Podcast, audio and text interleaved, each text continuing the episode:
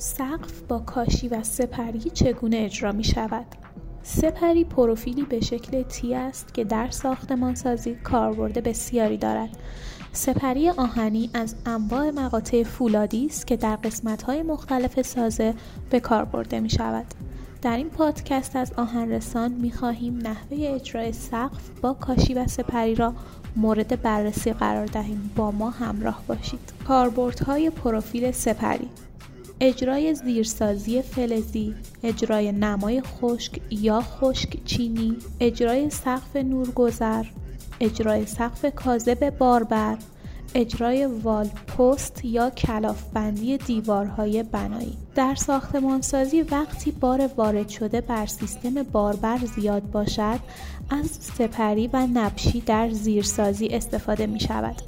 به علاوه در اجرای نمای ساختمان و مواقعی که جزئیات نماکاری زیاد باشد، برای افزایش حفظ پایداری آن از سپری در زیرسازی استفاده می شود تا هم نواختی با سازش شکل بگیرد. اگر نیازی به جوشکاری باشد، برای اینکه جوشپذیری بهتر و بهتر انجام شود، در گوشه ها از نبشی و در وسط کار از سپری استفاده می شود. برای اجرای سقف گلخانه ها و اماکنی که نیاز دارند تا نور از سقف آنها رد شود، برای اجرای سقف در آنها از سپری استفاده می شود. خصوصیات سپری آهن: سپری فولادی که به شیوه نورد سرد ساخته شده باشد، وقتی در سازه استفاده می شود که زیبایی خوبی را به آن دهد. با کمک سپری می توان سقف‌های دایره‌ای شکل را ایجاد کرد و جلوه زیب و جلوه زیبایی را به همراه ورق‌های پلی‌کربنات به وجود آورد. اجرای سقف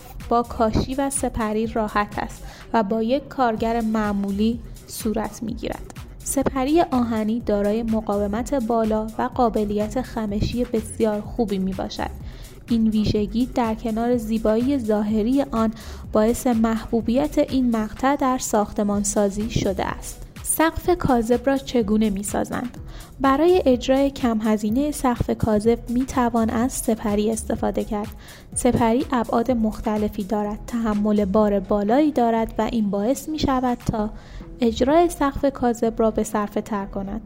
برای استفاده از سپری های آهنی و یا گالوانیزه، آنها را در فاصله های سی در سی و یا شصت در شصت قرار می دهند تا با تایل های گچی و فلزی ترکیب شود. در اجرای سقف کاذب ابتدا با دقت نشانه گذاری و اندازه‌گیری صورت می‌پذیرد و محل تایل‌های برش خورده و نبشی‌ها مشخص می‌شود. نبشی‌ها را در ارتفاع مناسب در اطراف دیوارها قرار می‌دهند و بر اساس جنس دیوار از میخ، پرچ، رول، پلاک و یا میخ چاشنی برای اتصال نبشی‌ها استفاده می‌کنند و سپس آویزه‌ها و سپری‌ها را نصب می‌کنند.